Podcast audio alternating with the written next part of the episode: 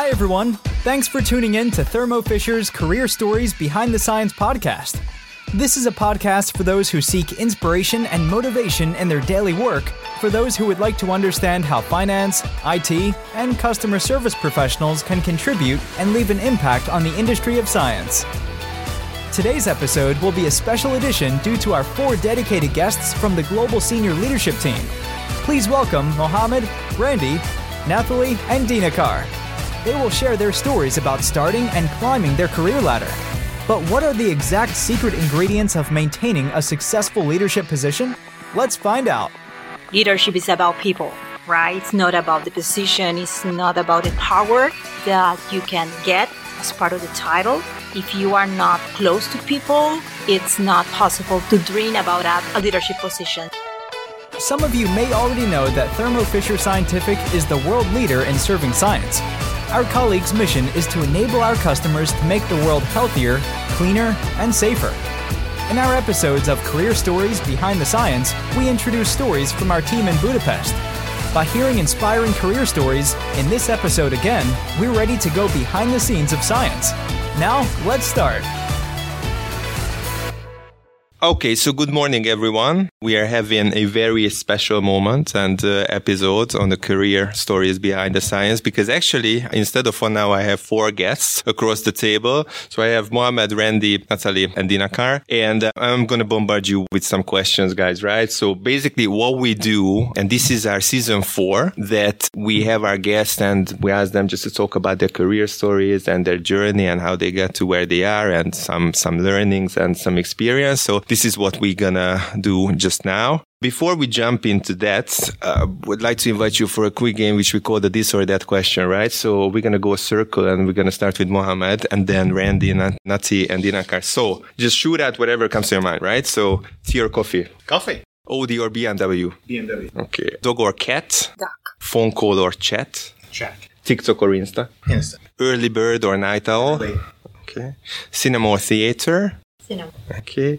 And just in terms of summer holiday, beach or mountains? Mountain. So Randy, let me let me start with you first, right? Because you chose BMW, and I know that uh, you have some uh, some really cool hobbies. So could you just elaborate a bit on that? What is it that you're doing in your garage? Yes. So we're building a uh, track car. So a 2007 335i. Um, right now, it's putting out three times the horsepower a normal car would. So safety's first, of course. We don't want to make sure that we're not safe. So safety first. I'm looking forward to taking the car out for the first time in November. So we're going to a track called Chuckwalla in Southern California, and it should be pretty fun. Yeah, and I bet your wife uh, loves it, right? Oh, yes. Yeah. Yes. I had the benefit of having a race car when I met my wife, so she knew what she was getting into. Okay. All right. So, what I'd like to ask you first, and not if uh, if you don't mind, I would uh, I would like to ask you to uh, to go first. Is uh, if you think back when you were a little girl, did you have any dream job that uh, you wanted to go for? And if so, what was it um, and why? I guess so. I guess that uh, I wanted to be a marketing person at the very in my twenties, and then the whole thing changed because I fell in love with the finance world. So that changed my life a little bit. Yep. Which university or what university uh, did you attend and what was your major? And how does it correlate to what you do now? Yeah. I did a business administration with a major in marketing. And then later on, I got an MBA in, with finance. And yeah, right, now you're in the control and compliance world, right? Which Exactly. is yeah. okay. Good.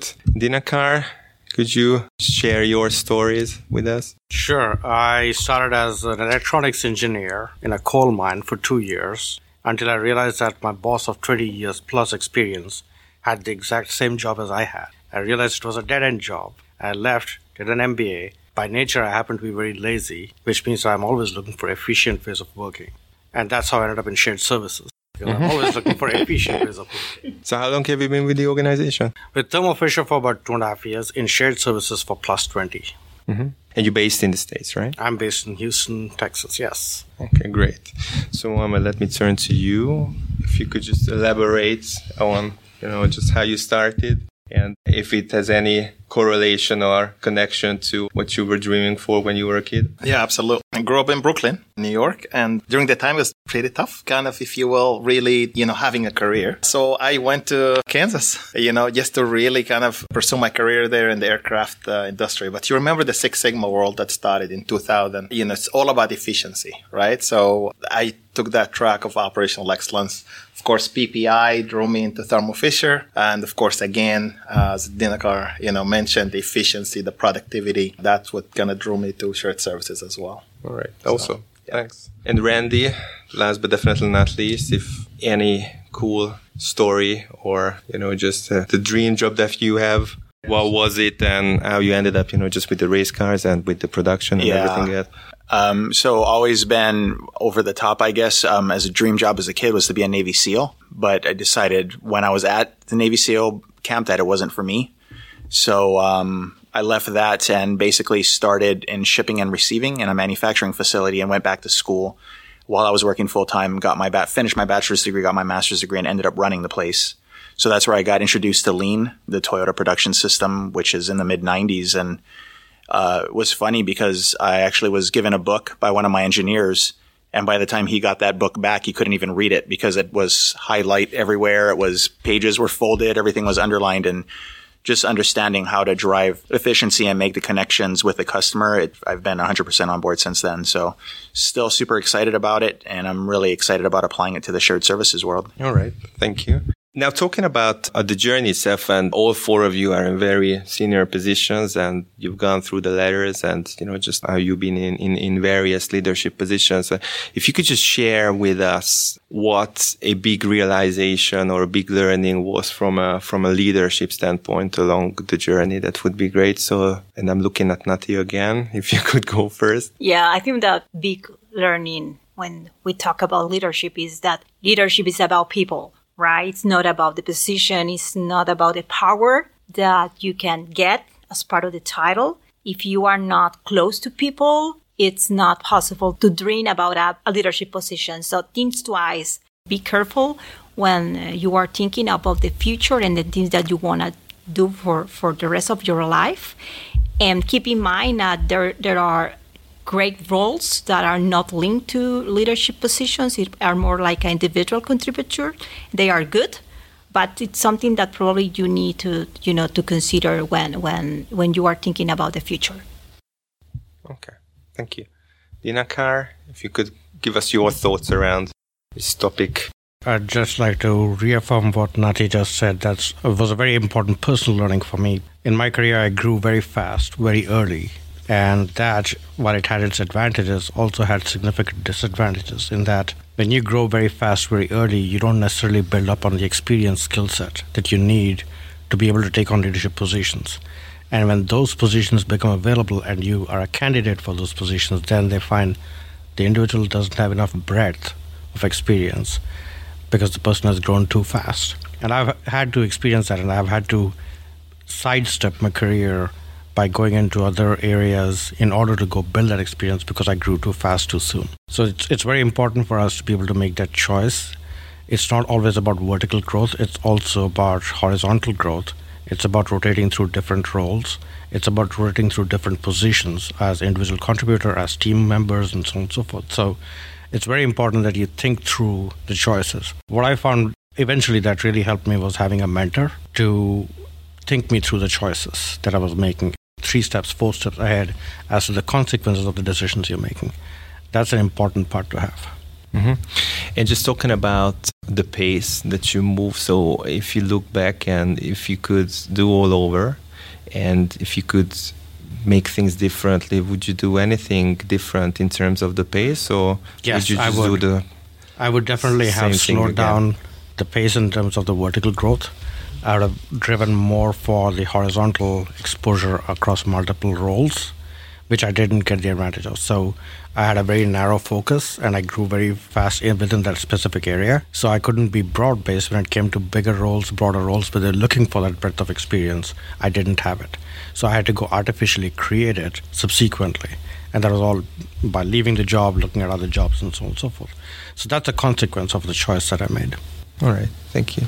I'm turning to Mohammed. Yeah, no, absolutely. I mean, this Your is thoughts. this is a, a very actually interesting discussion, and that's an that's an area that I speak a lot to my colleagues and also the mentors that I that I speak with and the mentees as well. In your career, I mean, if you you know, people ask me a lot about my career. I actually started in aircraft industry, mm-hmm. ten years in, in aircraft five years in the medical side, and then I'm here with Thermo Fisher.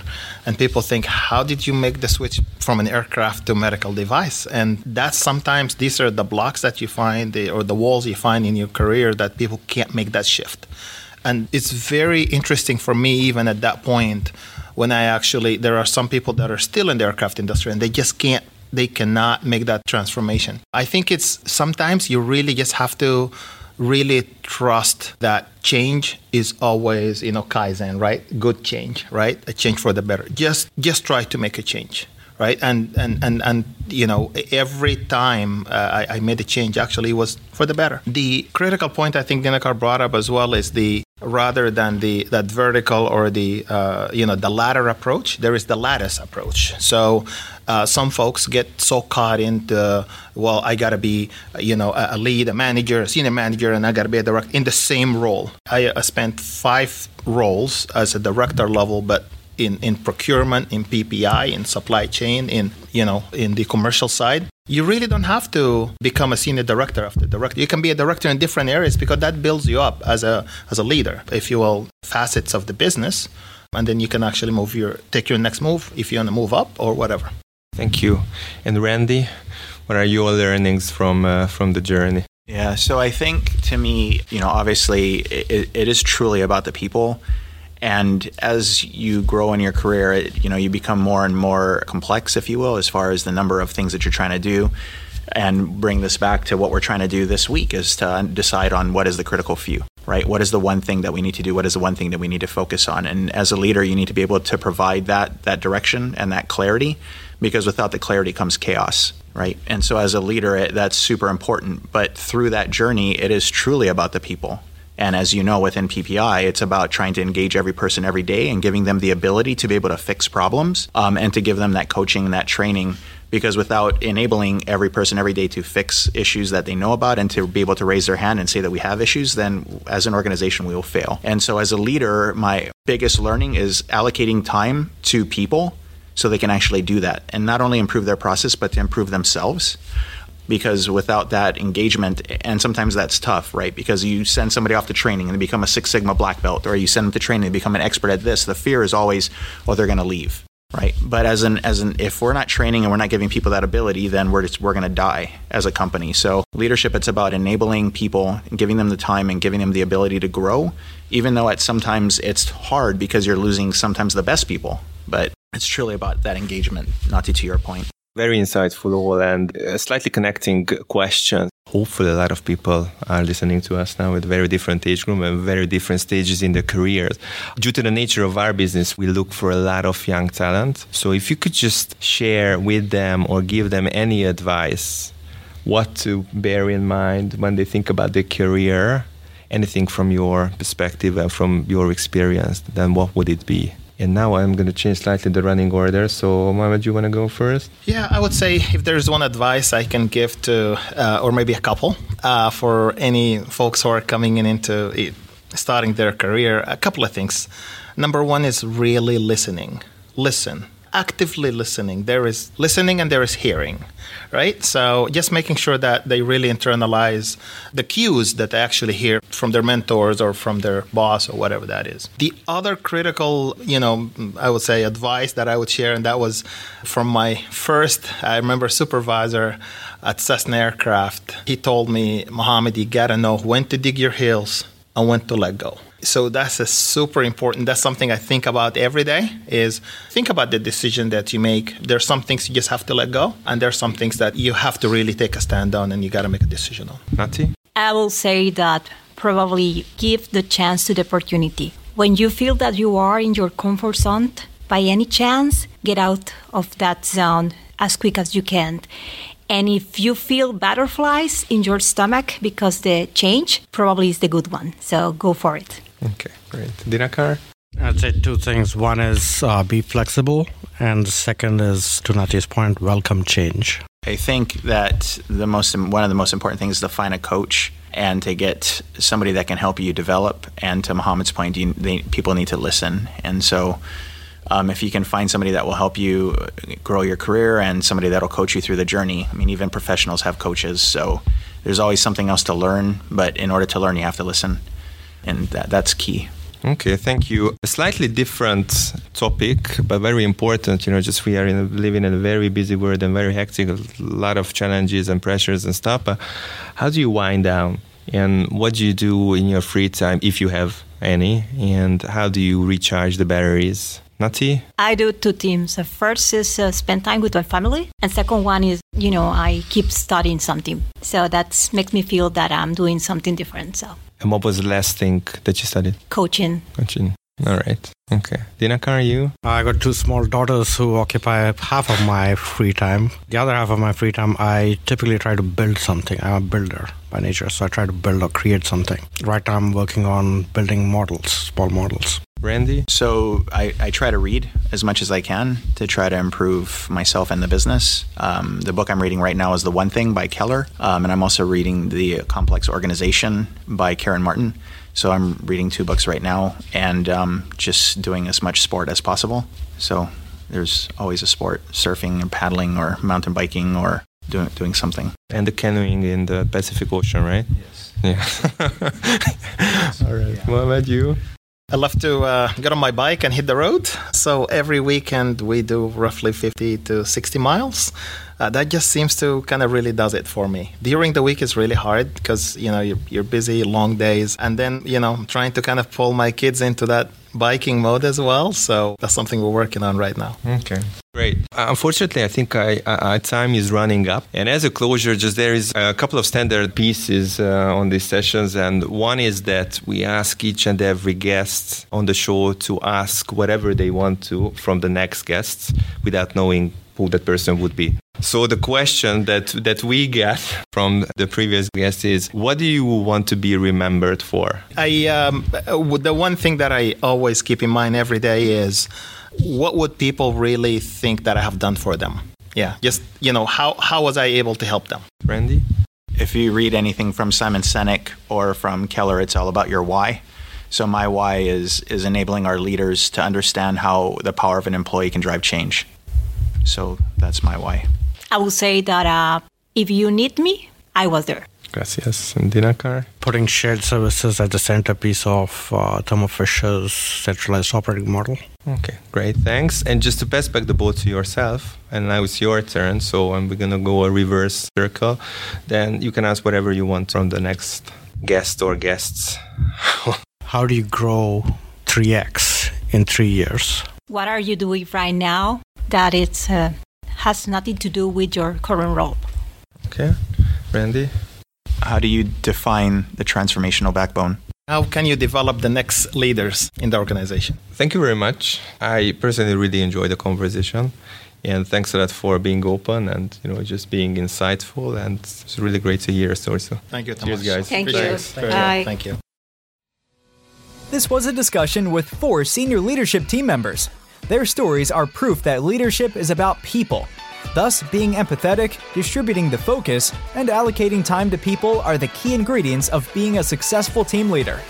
In the next episode, we will continue our special edition episode by talking with another four experienced leaders of the senior leadership team. Yeah, no, in, Costa Rica Pura Vida, it's, it's really uh, making sure that uh, you're making the most out of everything, that uh, you don't have to take yourself uh, that seriously. And I would even take that to, to the leadership level. Everyone can find inspiration and motivation in their daily work if you look behind the scenes of the bigger picture. Our guest today found that while growing professionally, we can also contribute to making the world healthier, cleaner, and safer. If you liked today's episode, add the podcast to your favorites to make sure you don't miss the next one. Follow us on Facebook or check out the Thermo Fisher Scientific Job Portal to join us in making the world healthier, cleaner, and safer. You'll find the links in the description. Thank you for tuning in today. We hope you heard some interesting stories. See you in our next episode of Career Stories Behind the Science. Career Stories Behind the Science were brought to you by Thermo Fisher Scientific, Budapest, Hungary. Produced by BrandFizz Employer Branding in conjunction with Thermo Fisher Scientific. Let's look behind the science in the next episode.